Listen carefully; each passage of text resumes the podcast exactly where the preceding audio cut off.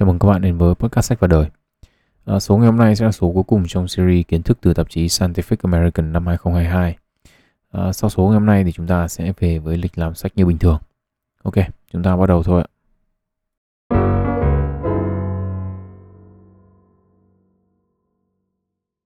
À, phần đầu tiên thì chúng ta sẽ đến với đó là thông tin về việc uống nước. Chắc chắn là ai trong chúng ta đã từng nghe về cái việc là mỗi ngày phải uống mấy lít nước rồi đúng không ạ? Tôi Google thì nó bảo là một ngày phải uống đủ 2 lít nước. À, tôi có nhớ là có mấy bà chị văn phòng đợt trước là có kêu là một ngày phải uống đủ, không khát thì cũng phải uống. Cái thời điểm đấy tôi thấy nó rất là vô lý. Nên là không khát thì uống nước làm cái khí gì. À, hóa ra là các nhà khoa học thì cũng đồng ý với tôi. Cụ thể là mỗi người ấy thì cần một lượng nước khác nhau tùy thuộc vào nhiều yếu tố như là khu vực sống này, vận động nhiều hay ít này, à, nặng bao nhiêu cân này, ăn nhiều muối hay ăn ít muối, ăn nhiều hoa quả hay là ăn ít hoa quả, vân vân vân vân. À, với cái sự đa dạng này và thì cái việc mà cho rằng một ngày cần phải uống ít lít nước nào đó thì có thể đúng với người này à, nhưng mà lại không đúng với người khác. Chính vì thế là thay vì nghe lời mấy ông ờ, uh, lừa báo trên mạng ấy thì chúng ta có thể nghe chính cơ thể mình bằng cách là làm một việc rất là đơn giản. Đấy là lúc nào khát thì uống. À, các nhà khoa học ấy thì từ những năm 50 của thế kỷ trước đã biết rằng là có một phần não chịu trách nhiệm đưa ra tín hiệu khát nước. Nhưng mà thời đó ấy, thì các nhà khoa học chưa hiểu được tại sao là khi mà khát ấy thì chỉ cần nước vào đến trong miệng thôi là cảm giác nó khát nó bớt bớt hẳn đi rồi. Thế thì đáng nhẽ ra ấy, là nếu tín hiệu khát được ừ, phát từ não ấy thì phải sau khi uống một thời gian đúng không ạ thì tín hiệu nó mới đến não chứ không phải là luôn và ngay như thế được. À, tương tự như vậy chúng ta có cái việc ăn đúng không ạ? Là một trong những cái lý do mà khiến nhiều người bị béo phì là do tốc độ ăn nhanh quá. Tức là khi mà họ ăn nhanh quá ấy, thì dẫn đến cái việc là não chưa kịp đăng ký là thức ăn đã được nạp vào cơ thể ấy, thì họ đã ăn tiếp miếng tiếp theo rồi thế thì chính vì thế là cái lượng đồ ăn nạp vào cơ thể ấy, thì có thể là nhiều hơn cái mức mà nó cần dẫn đến tăng cân. À, đây là lý do vì sao mà một trong những cái lời khuyên đầu tiên trong cái việc là ừ, giảm cân của mọi người đó là ăn chậm lại đúng không ạ? À, tuy nhiên ấy, thì gần đây các nhà khoa học ấy, thì đã chỉ ra được cái hệ thống xử lý tín hiệu khát của cơ thể là nó như thế nào và nó phức tạp hơn chúng ta nghĩ rất là nhiều. Tức là chúng ta có hệ thần kinh ấy, thì quản lý lượng muối trong máu để yêu cầu phải nạp nước tạo ra cảm giác khát. À, thế nhưng mà khi uống nước ấy thì trong miệng của chúng ta cũng có những cái tế bào báo cho não là lượng nước chúng ta uống là bao nhiêu. Và chúng ta có cả tín hiệu từ ruột báo lên não là cái mà chúng ta nạp vào có phải là nước hay không hay là cái gì khác. À, khi mà đủ những cái tín hiệu này từ những cơ quan này ấy, thì não sẽ tắt cái tín hiệu khát nước đi. À, và chúng ta không còn phải uống thêm nước nữa. Thế nên là bạn nào trước đây cứ phải uống thật là lắm nước ấy thì bỏ đi cũng được. Khi nào khát thì uống và uống đủ thì thôi. Ờ, trên thực tế là nước mà cơ thể sử dụng ấy, thì được có trong rất là nhiều những cái đồ ăn mà chúng ta nạp vào cơ thể như kiểu hoa quả chẳng hạn. Ờ, và cơ thể chúng ta biết cái nào dùng được cái nào không nên là chúng ta cứ tìm nó bằng cách là cứ lúc nào khát thì uống nước ạ. Ờ, một thông tin nhỏ nhỏ tiếp theo là về một cái hiện tượng tự nhiên mà lúc đọc thì tôi mới biết là tồn tại. Đấy người ta gọi là hồ trong lòng đại dương. Có cái tên tiếng Anh là brine Pool. Ở đây ấy, thì nước cái, cái nước ở trong cái hồ này ấy, nó nhiều muối đến mức là cái nước này nó không được trộn vào nước biển nữa. Và những cái nước mà đầy muối này tạo thành một khu vực nhìn như là cái hồ ấy, ở trong lòng đại dương. À, thế thì năm 2020 ấy, thì các nhà khoa học tìm thấy một cái như thế ở vịnh Aqaba nằm giữa Ả Rập và Ai Cập. À, lý do vì sao các nhà khoa học thì hào hứng với những cái hồ muối này ấy, là bởi vì chúng quá mặn khiến cho các loài sinh vật gần như là không sống nổi ở đó. À, nên là tất cả những cái trầm tích lắng dưới đáy hồ ấy, thì là những cái ghi chép lịch sử được bảo tồn um, rất là tốt. Và cái ví dụ điển hình là các nhà khoa học phát ra những cái trầm tích thô không thuộc về cái khu vực địa lý này à, và có thể được mang đến đây từ những đợt sóng thần hoặc là động đất. À, còn cá nhân tôi thì thấy cái cụm mà hồ trong lòng đại dương nghe nó cứ hay hay nên tôi cho thông tin này vào đây. Hóa thạch cụ tổ của loài à, gấu đen trắng ăn trúc ấy, thì được tìm thấy ở tỉnh Vân Nam Trung Quốc. Và hóa thạch này cho thấy là ngày xưa mấy ông nhõi này ăn thịt chứ không phải là ăn trúc như bây giờ sự chuyển đổi trong chế độ dinh dưỡng này thì diễn ra trong khoảng 2 đến 6 triệu năm về trước và có thể có nguyên nhân là do những chú gấu này muốn à, giảm cân hoặc là do cảm thấy ăn thịt động vật thì quá là nhận tâm đâm ra là chuyển sang ăn chay niệm Phật. Nhưng mà dù lý do là gì đi chăng nữa thì cái việc chuyển đổi này giúp các chú gấu à, trúc rời bỏ cuộc sống bất ổn của một kẻ săn mồi và chuyển sang cuộc sống yên ổn, gặm trúc. À, uh, Xiao Ming Wang, nhà cổ sinh vật học của Bảo tàng Lịch sử Tự nhiên Los Angeles – Nhà nghiên cứu chính trong nghiên cứu này ấy, thì cho rằng đây là một cái cuộc trao đổi không hề tệ. À, Nguyễn Tiến Đạo của sách và đời thì cho rằng là cuộc đổi này quá lời vì chắc chắn là quỹ bảo tồn động vật thế giới sẽ không cho một con gấu đen trắng và mồm đỏ chét đầy máu lên làm logo của họ mà họ sẽ chọn một con nào đấy cute hơn và chỉ ăn trúc thôi. Nếu các bạn nhớ chương 11 thì tôi có nhắc đến cái gen P53 đúng không ạ? À, P53 thì là gen có mệnh danh là người bảo hộ bộ gen của loài người. À, một câu hỏi là nếu ung thư được sinh ra bởi những cái đột biến trong bộ gen ấy thì tại sao những động vật sống lâu hơn ấy, chúng ta như kiểu cá voi hay là voi chẳng hạn thì gần như không bị ung thư bao giờ. Ít nhất là ở loài voi ấy, thì các nhà khoa học tìm thấy rằng nếu ở người ấy, thì chúng ta có một copy duy nhất của P53 ấy, thì loài voi có đến tận 20 bản copy của mã gen này. À, dựa trên các cái mô phỏng ấy, thì các cái nhà khoa học cho rằng là việc có nhiều bản copy ấy, thì có thể giúp loài voi tránh bị ung thư bằng hai cách. Một là khi một bản copy bị lỗi ấy, thì vẫn còn những bản copy khác để đảm bảo chức năng của mã gen này vẫn được giữ nguyên. Thứ hai ấy, là các bản copy khác nhau của loài voi ấy, thì có khả năng phản ứng lại với những tín hiệu khác nhau khi tế bào bị tổn thương, giúp cho khả năng phát hiện và xử lý lỗi đột biến tốt hơn. À, điều này ấy, thì mở ra một hướng mới cho việc nghiên cứu và tìm các cái giải pháp cho vấn đề ung thư ở người. À, một trong những biến chứng phổ biến ở những người phụ nữ mang thai là tiểu đường thai kỳ. Thường ấy thì sau khi sinh hiện tượng này sẽ biến mất nên là không bị tính là quá nghiêm trọng. Chỉ là con sinh ra sẽ khó hơn bình thường vì kích cỡ của đứa bé nó sẽ lớn hơn. Tuy nhiên ấy, một số nghiên cứu gần đây cho thấy là tiểu đường thai kỳ có thể mang lại những vấn đề về lâu về dài. Cụ thể là tăng tỷ lệ mắc tiểu đường mãn tính cho cả người mẹ và cả đứa trẻ sau này. Không chỉ thế, trong những năm Covid, tỷ lệ mắc tiểu đường thai kỳ tăng vọt. Cụ thể là số lượng người mắc tiểu đường thai kỳ ở Mỹ tăng gấp 3 lần, từ 5% trong những trước năm trước đó cho đến 13% trong năm 2020 và tăng gấp 3 lần ở Ý, từ 3,4% đến 9,3%. À, một trong những lý do người Việt Nam chúng ta cần quan tâm hơn đến vấn đề này là vì trong những ca mắc tiểu đường thai kỳ ấy, thì người Đông Nam Á chúng ta có tỷ lệ bị mắc cao hơn so với những người đến từ các cái nhóm khác. À, một trong những cái điểm rất cần quan tâm ấy là những người châu Á chúng ta có xu hướng mắc tiểu đường tuyếp 2 với chỉ số BMI thấp hơn những người đến từ những khu vực khác. À, thế thì bạn nào không biết ấy, thì BMI là viết tắt của Body Mass Index, à, được tính bằng cách là lấy cân nặng chia cho chiều cao.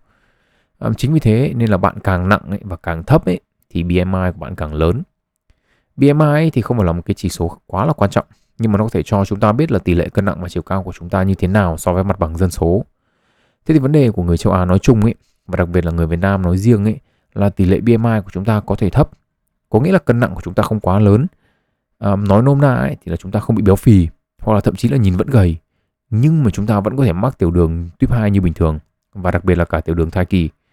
À, tôi cũng đã từng nói về luận điểm của mình à, về cái việc là nhiều kiến thức dinh dưỡng trong quá trình mang thai ở Việt Nam ấy là từ thế hệ trước truyền lại cho thế hệ sau um, có cái có thể đúng nhưng mà nhiều cái thì vừa không chính xác về mặt khoa học và nhiều cái thì không đúng với thời đại um, có thể đến một lúc nào đó có người yêu và nghĩ chuyện lập gia đình thì tôi sẽ tìm hiểu sâu hơn về cái chủ đề này và chia sẻ lại với các bạn à, mặc dù trong cuộc sống cá nhân của tôi ấy, thì tất cả quyền lực nằm trong tay những người phụ nữ ở nhà thì mẹ nắm quyền còn ba bố con thì ngồi cười với nhau à, và ở thời điểm bây giờ đến trường thì bị các bạn nữ um, 2K có lẽ là mắng không thương tiếc.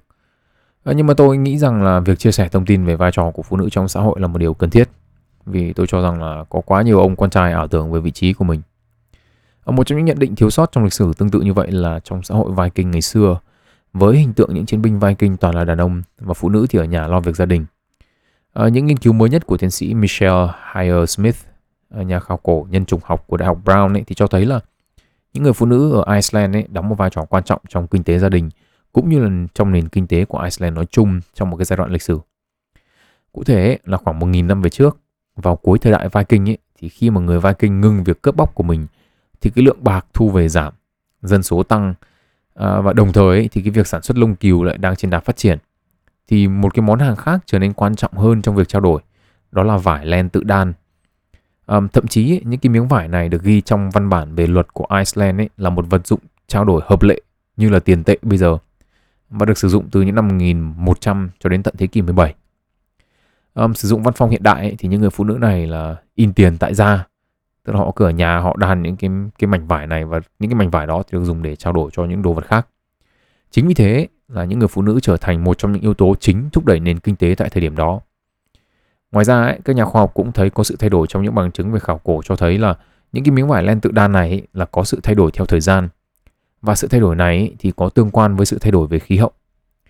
Cụ thể, khi khí hậu lạnh hơn ấy, thì cách đan những cái mảnh vải này của họ thay đổi để cho nó phù hợp.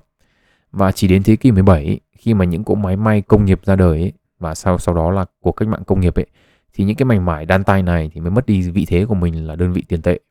À, và phụ nữ ấy, thì đồng thời trong cái xã hội này cũng mất đi cái sức mạnh của mình trong nền kinh tế. À, thông tin tiếp theo là một phần kiến thức mà tôi định làm một số ngoại chuyện riêng. Nhưng mà thôi tranh thủ tiện đầy nói luôn đỡ mất công làm cái mà khác. À, đây là bài viết nói về các loại công nghệ AI hiện hành um, có lẽ nhiều người biết đến thời điểm nhất bây giờ là chat GPT đúng không ạ? Đây là phần mềm có thể nói đủ thứ chuyện trên trời dưới bể với chúng ta thậm chí là hỏi bài nó cũng làm hộ luôn. À, một số phần mềm khác có thể ít người biết đến hơn thì có như kiểu là DALL-E à, ờ, có thể tạo ra hình ảnh từ miêu tả hoặc là những phần mềm à, trí thông minh nhân tạo được sử dụng nội bộ như là Gato. À, đứa con của công ty DeepMind có khả năng làm được bất kỳ cái gì mà công ty mẹ giao cho nó. À, nhưng cái luận điểm của tác giả bài viết ấy là nghe thì hoành tráng đấy nhưng những cái phần mềm AI này vẫn chưa giải quyết được những cái vấn đề lớn nhất của trí thông minh nhân tạo. Và một trong những cái vấn đề đó đó là cái những phần mềm này không có khả năng lập luận. Với Gato ấy, nếu bạn đưa cho nó một cái ảnh và hỏi chuyện gì đang xảy ra trong ảnh ấy, thì nó sẽ đưa ra nhiều giả thuyết khác nhau về cái việc là chuyện gì đang diễn ra. Nhưng mà nó không biết là tự chọn được phương án nào là tối ưu. Tuy nhiên con người chúng ta sẽ nhìn qua là biết chuyện gì đang diễn ra trong cái ảnh. À, tương tự như thế thì DALL-E mặc dù có thể tạo ra ảnh từ chữ nhưng bản thân nó thì đã không việt không phân biệt được cái sự khác nhau giữa một hình ảnh là một quả cầu màu đỏ nằm trên một quả cầu màu xanh với một cái hình ảnh một quả cầu màu xanh nằm trên một quả cầu màu đỏ. Hay là nó cũng không phân biệt được sự khác nhau giữa hai cái ảnh. Một cái là một phi hành gia cưỡi một con ngựa và ảnh còn lại là một con ngựa đang cưỡi một phi hành gia. Trong cả hai hoàn cảnh ấy, thì chỉ cần đưa ra những cái yêu cầu tạo hình ảnh mà nó hơi lú một tí là phần mềm DALL-E này tấu hài ngay lập tức. Ờ, uh, chat GPT thì bị hỏi toán cơ bản một cái là ngáo cộng trừ nhân chia kém một đứa bé là 4 mà thậm chí nó còn phun ra những câu như kiểu à, và đây ở đây tôi xin phép dịch nguyên văn. Đấy là một vài chuyên gia cho rằng hành động ăn một chiếc tất giúp cho bộ não thoát khỏi trạng thái bị thay đổi như là kết quả của việc uống thuốc. Tôi không hiểu cô nói cái gì đâu nhưng mà đây đã loại là dịch chính xác là như thế.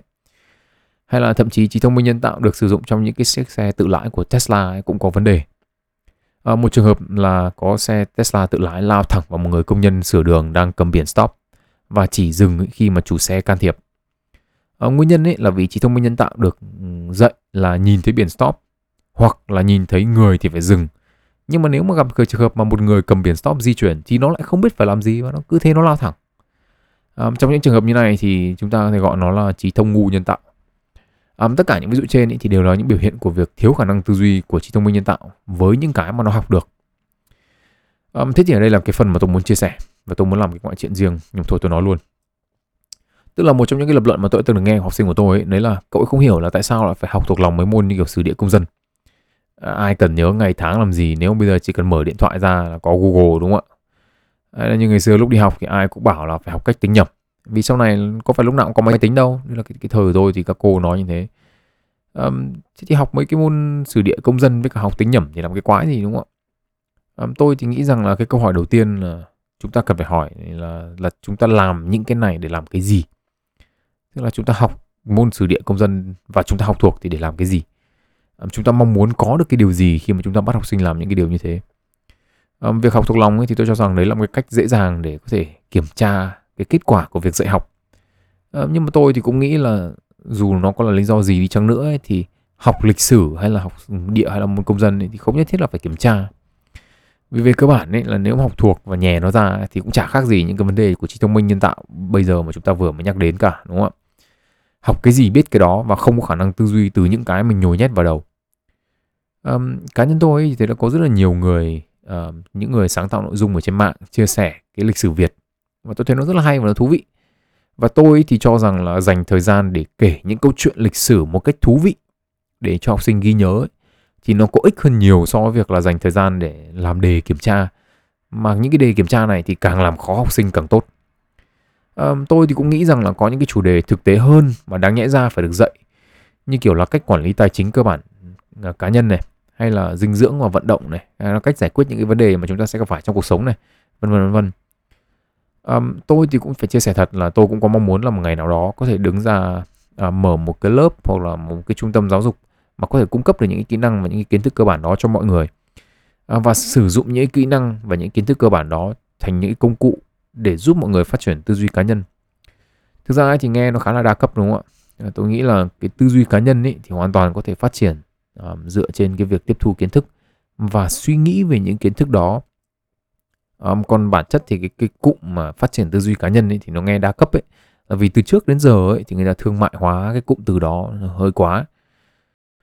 Uh, cá nhân tôi ấy thì cũng có ý tưởng và có thể nói là có tạm đủ kiến thức để có thể lên được một giáo trình cho một số chủ đề như kiểu dinh dưỡng và vận động.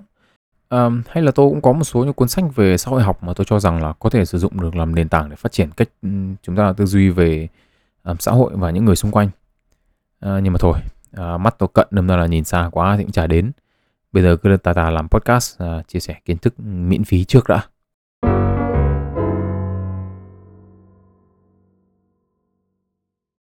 À, một trong những bài viết mà tôi thấy khá thú vị là nghiên cứu để trả lời câu hỏi là cái gì thì đẩy một loài động vật vào việc ăn thịt đồng loại. Nhà côn trùng học Jay Rosenheim của Đại học California, Mỹ ấy, thì nói rằng là tất cả những cái loài động vật săn mồi thì đều chuyển sang ăn thịt đồng loại nếu như mà tình trạng cuộc sống nó đủ tồi tệ. À, thế nhưng mà nếu mà điều kiện sống không quá tệ ấy, thì tại sao một số loài động vật vẫn ăn thịt đồng loại? Thậm chí là việc ăn thịt đồng loại này còn xảy ra ở những cái loài ăn cỏ. À, Jay và đồng nghiệp ấy thì tổng hợp kết quả của hơn 3 thập kỷ nghiên cứu về chủ đề này và tìm được một yếu tố mà ít được nghĩ đến, đó là mật độ dân số. Nếu mật độ dân số của một loài ở một khu vực nhất định tăng vượt một cái ngưỡng nào đó ấy, thì mấy cái con động vật này ấy, thì quay ra ăn thịt nhau. À, loài bọ mắt to cái ấy, thì khi mà mật độ dân số tăng thì kể cả có nhiều thức ăn ở môi trường đi chăng nữa thì chúng vẫn sẽ quay ra ăn thịt đồng loại. À, còn đương nhiên là mật độ dân số tăng mà thức ăn còn ít thì ăn nhau là nghĩa đen là điều đương nhiên rồi. Cơ mà đọc xong bài này thì tôi cũng tự hỏi là mật độ dân số của loài người cũng khá là cao. Không biết là đến lúc mà thay đổi khí hậu, lương thực không còn trồng được và không đủ ăn nữa thì liệu chúng ta có quay ra ăn thịt nhau nghĩa đen hay không? À, ăn thịt nhau nghĩa bóng thì có thể là thay đổi khí hậu thế chứ thay đổi khí hậu nữa chúng ta vẫn bật điều hòa rồi làm thôi. Um, thông tin cực ngắn nhưng mà cực kỳ thú vị tiếp theo là mỗi một chú cá heo ấy thì có một tiếng kêu đặc trưng riêng được sử dụng như tên um, sử dụng 21 khía cạnh khác nhau của âm thanh ấy để phân tích những cái tiếng giống như là tiếng huýt sáo này ấy, thì các cái nhà khoa học cho thấy là những cái tiếng huýt sáo này rất là đa dạng và tùy thuộc vào giống loài khác nhau. Um, đại ý là ở người thì chúng ta sẽ nói là tên tôi là Nguyễn Thị Đạo. Còn ở loài cá heo ấy, khi giới thiệu ấy, thì các bạn nói là ek ek ek ek ek. Đấy, tôi đoán thế. Um, tiếp theo là chúng ta sẽ đến một cái khái niệm của tên là ý thức ngầm. À, đây là một cái hiện tượng có thể xảy ra khi một người chơi vào trạng thái hôn mê. Hôn mê là trạng thái không có ý thức. Nhưng mà khi các nhà khoa học đo điện não của những người mà trong trạng thái hôn mê ấy, thì thấy là có tình trạng là có một số người có hoạt động não phản ứng lại với những câu nói khác nhau của bác sĩ và người thân trong gia đình. Ví dụ như nếu như người nhà hỏi là con có nghe được bố mẹ nói không và con có thể mở mắt ra được không thì một số người ấy thì sẽ có hoạt động não khác nhau sau mỗi câu nói. Điều này ấy thì thể hiện là não có phản ứng lại với môi trường và não có khả năng phân biệt được sự khác nhau giữa hai câu nói.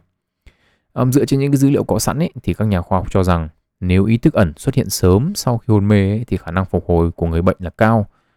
Một hiện tượng tương tự như ý thức ẩn ấy, là một hội chứng có tên là lock-in syndrome. À, cái này thì tôi không biết tên tiếng Việt là gì vì cha nó không ra. Về cơ bản ấy, thì hội chứng này là việc mà một người hoàn toàn có nhận thức, có thể di chuyển mắt, nhưng toàn thân thì không vận động được. Đây có thể hiểu là như kiểu là nhận thức ấy thì bị giam trong một cái cơ thể không thể hoạt động. Um, tuy nhiên ấy, hiện giờ thì chúng ta mới chỉ dừng ở việc là phát hiện ra là có hiện tượng ý thức ngầm mà thôi.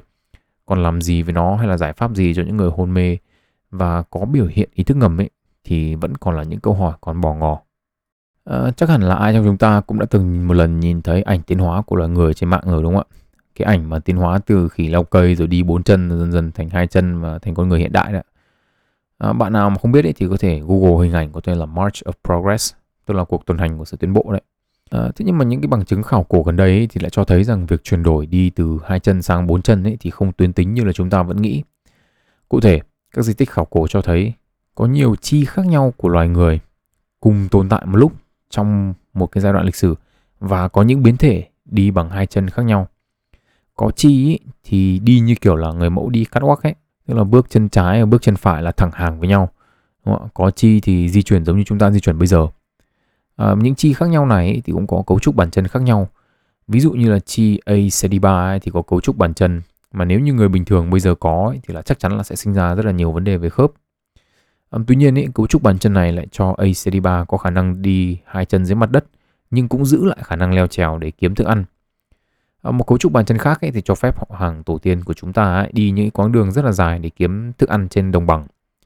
À, cho đến thời điểm hiện tại ấy, thì các nhà khoa học xác định được 5 hình thái cấu trúc bàn chân khác nhau và có thể những hình thái này ấy, thì tương ứng với 5 kiểu đi lại bằng hai chân khác nhau của những loài tổ tiên của chúng ta À, trong khoảng thời gian từ 3 đến 5 triệu năm về trước. Việc di chuyển bằng hai chân ấy là một trong những yếu tố giúp loài người chúng ta đi xa hơn để kiếm thức ăn này, đa dạng hóa chế độ ăn và thay đổi các cách mà chúng ta sinh con và cách chúng ta làm cha mẹ. Tuy nhiên ấy, các nhà khoa học vẫn còn đang cãi nhau xem nguyên nhân nào dẫn đến sự chuyển đổi này. Um, nó là những đột biến mang tính có lợi cho sự phát triển và sinh tồn của chi họ loài người chúng ta hay chỉ đơn giản là những cái sự thích nghi với những cái thay đổi trong môi trường mà thôi.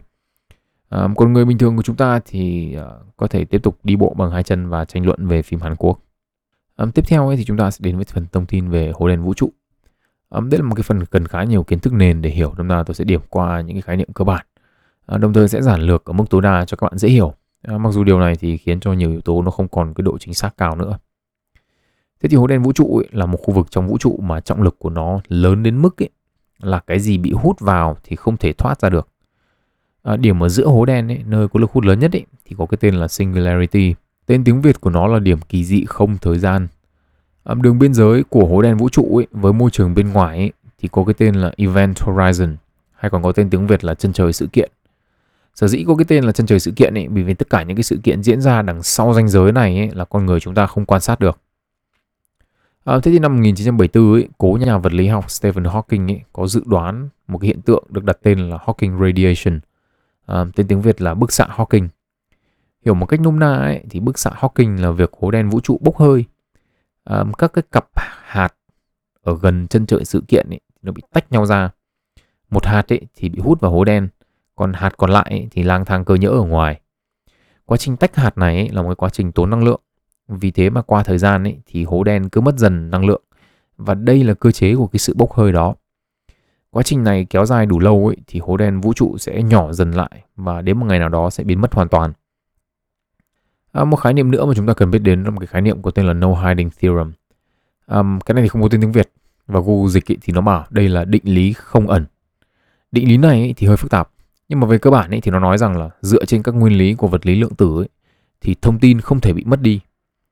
Thông tin ý, thì chỉ di chuyển từ hệ thống này qua hệ thống khác mà thôi à, chúng ta cũng không cần hiểu quá sâu về khái niệm này quan trọng nhất là chúng ta cần biết đấy là cái định lý này ý, và sự bốc hơi của hố đen vũ trụ ấy, thì tạo ra một cái nghịch lý mà làm đau đầu các nhà vật lý học từ năm 1974 đến giờ và nghịch lý này ấy, thì được biết tới cái tên là The Black Hole Information Paradox hay còn gọi là nghịch lý thông tin hố đen. Về cơ bản ấy, thì thông tin về các loại sự vật và hiện tượng ở trong hố đen ấy, thì sẽ biến mất khi mà hố đen bốc hơi hết nhưng mà điều này thì lại không đúng với cả định lý không ẩn vừa được nhắc đến. Thế thì tóm lại là nó như thế nào? Ờ, bài viết trong số Scientific American ra tháng 9 của nhà vật lý học Ahmed Al-Harry ấy, thì có đưa ra một cái giải pháp của ông và các đồng nghiệp cho cái nghịch lý này. Các nhà khoa học ấy thì cho rằng là thông tin đi vào hố đen ấy sẽ không mất đi mà sẽ được dịch chuyển vào bên trong những hố đen khác thông qua các cái lỗ sâu có tên tiếng Anh là wormhole. Các cái lỗ sâu ấy là một cái cấu trúc không thời gian và là một cái cấu trúc giả định ờ, và là hệ quả của phương trình trường Einstein và là cầu nối giữa hai điểm trong không thời gian. Có nghĩa là chúng có thể nối hai vị trí khác nhau trong không gian hoặc là nối hai điểm khác nhau về thời gian. À, việc thông tin được chuyển từ lỗ đen này qua lỗ đen khác ấy, thì có thể giúp xử lý được nghịch lý thông tin hỗ đen. À, vừa xử lý được một vấn đề nữa mà nói thật là tôi đọc cũng không hiểu lắm, nhưng mà đại ý là như vậy. À, một vấn đề nữa cần phải nói đến là sự tồn tại của hố sâu ấy, thì hoàn toàn là trong lý thuyết thôi và chúng ta không có bằng chứng thực tế là chúng có tồn tại thật hay không. Um, nếu bạn nào cảm thấy là vật lý vũ trụ khó quá khó hiểu, có quá nhiều giả định và quá nhiều những khái niệm không biết là có thực hay không, thì uh, các bạn đã hiểu được phần nào khó khăn của cá nhân tôi là một người đàn ông khi mà nói chuyện với các chị em phụ nữ rồi đó. À, thông tin cuối cùng trong số ngày hôm nay thì cũng là về vũ trụ và nó là về kính viễn vọng James Webb Space Telescope. James Webb ấy thì là kính viễn vọng được đưa vào vũ trụ vào Giáng sinh 2021. Đến cuối tháng 1 năm 2022 thì nó đến nơi nó cần đến. Và vào bên tháng 7 năm 2022 vừa rồi ấy, thì nó bắt đầu chu kỳ quan sát của mình. Uh, sự khác biệt lớn nhất giữa James Webb và kính hiển viễn vọng Hubble mà chúng ta có sẵn ấy là khả năng nhìn được xa hơn. Uh, nguyên lý cơ bản ấy thì là muốn nhìn được những hành tinh hay những vũ trụ từ xa ấy thì ánh sáng từ chúng phải đến được đến trái đất. Hành tinh mà càng xa ấy thì ánh sáng trong quá trình di chuyển đến trái đất sẽ bị kéo giãn. Và Hubble ấy thì không có khả năng hấp thụ những ánh sáng đã bị kéo giãn này. Chính vì thế James Webb ấy thì giúp chúng ta nhìn được những hành tinh từ rất là xa mà trước đây chúng ta không thấy được. Hơn thế nữa ấy, do ánh sáng mất thời gian để di chuyển trong vũ trụ ấy, nên là những cái hình ảnh mà chúng ta thu về là từ quá khứ. Càng ở xa ấy, thì hình ảnh lại càng xa trong quá khứ. À, cá nhân tôi thấy cái điều này rất là thú vị. Tức là tất cả những cái vì sao, những hành tinh chúng ta quan sát được ở trái đất thì đều là những hình ảnh trong quá khứ. Và tại đúng cái thời điểm chúng ta quan sát ấy, thì hành tinh đó có khi nó không còn như thế nữa rồi. Tức là trừ loài người chúng ta nhìn nhau ấy, hoặc là nhìn những cái sự vận động của trái đất ấy là luôn và ngay thôi. Còn chúng ta cứ nhìn lên bầu trời là chúng ta nhìn về quá khứ. Nghe nó thú vị đúng không ạ? À, việc nhìn đến những hình ảnh trong quá khứ thì cho phép các nhà khoa học đưa ra những cái giả thuyết về lịch sử của vũ trụ. Hiện tại ấy, thì chúng ta thấy được những cái giải ngân hà mà được tính là được hình thành chỉ khoảng 180 triệu năm sau vụ nổ Big Bang. Một vấn đề lớn ấy là những ngân hà của chúng ta quan sát được ấy, mà chỉ có vài trăm triệu năm sau vụ nổ Big Bang thôi ấy, thì nó có kích cỡ khá là lớn. Thế thì kích cỡ lớn thì làm sao mà là vấn đề? Ở đây thì tôi tóm qua tóm tắt qua một chút về những gì xảy ra sau vụ nổ Big Bang để các bạn có thể hiểu vấn đề này. Tức là Big Bang ấy là một cái điểm mà năng lượng của nó là vô tận. Sau cái vụ nổ Big Bang ấy thì vũ trụ mở rộng ra từ cái điểm năng lượng vô tận đó và nó bắt đầu nguội dần. Sau khoảng 100 triệu năm ấy thì các nhà khoa học cho rằng nó là đó là cái thời điểm có những cái điều kiện phù hợp để hình thành các cái vì sao. Thế thì đầu tiên ấy, những cái vì sao này ấy, chủ yếu là những cái quả cầu lửa chứa hydrogen và helium và không có các nguyên tố nặng hơn trong bảng tuần hoàn hóa học như bây giờ. Nên là ấy, những hành tinh này ấy, khởi nguồn này ấy, thì không có những đặc tính như những hành tinh bây giờ. Chưa kể những vũ trụ được hình thành tại cái thời điểm này ấy, theo như là giả thuyết của các nhà khoa học ấy, thì chúng chưa đủ lớn mà chúng cần nhiều thời gian hơn nữa để vật chất có thể lại gần nhau hơn, tạo ra nhiều hành tinh hơn với những nguyên tố nặng hơn và những hành tinh này thì hình thành các cái vũ trụ lớn hơn. Nhưng mà những cái gì chúng ta quan sát được ấy, tức là khoảng 180 triệu năm sau vụ nổ Big Bang ấy thì không giống như những gì chúng ta dự đoán. Vậy thì câu hỏi là vấn đề nằm ở đâu? À, những giả thuyết của chúng ta về cái vụ nổ Big Bang này thì có gì là chưa chính xác? Hay là chúng ta đang chưa biết là chúng ta quan sát được cái gì? À, chắc chắn là những cái câu hỏi này thì cần nhiều thời gian hơn để giải quyết. Và biết đâu đấy, chúng ta lại học thêm được điều gì đó mới về khởi nguyên của vũ trụ trong cái à, cuộc đời mình. Ờ, và như vậy thì tôi xin kết thúc chuỗi podcast về tạp chí Scientific American năm 2022 tại đây. Um, số tiếp theo thì tôi sẽ dành để trả lời những câu hỏi mà tôi đã nhận được trong thời gian qua. Hy vọng là sau series này thì các bạn uh, học hỏi được những cái điều gì đó thú vị. Nếu các bạn uh, thích kiến thức kiểu như thế này thì sang năm tôi sẽ làm tiếp cho các bạn những kiến thức được đưa ra trong năm uh, 2023.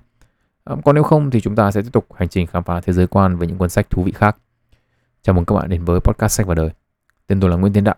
Hẹn gặp lại các bạn trong những số lần sau và chúc các bạn một ngày tốt lành.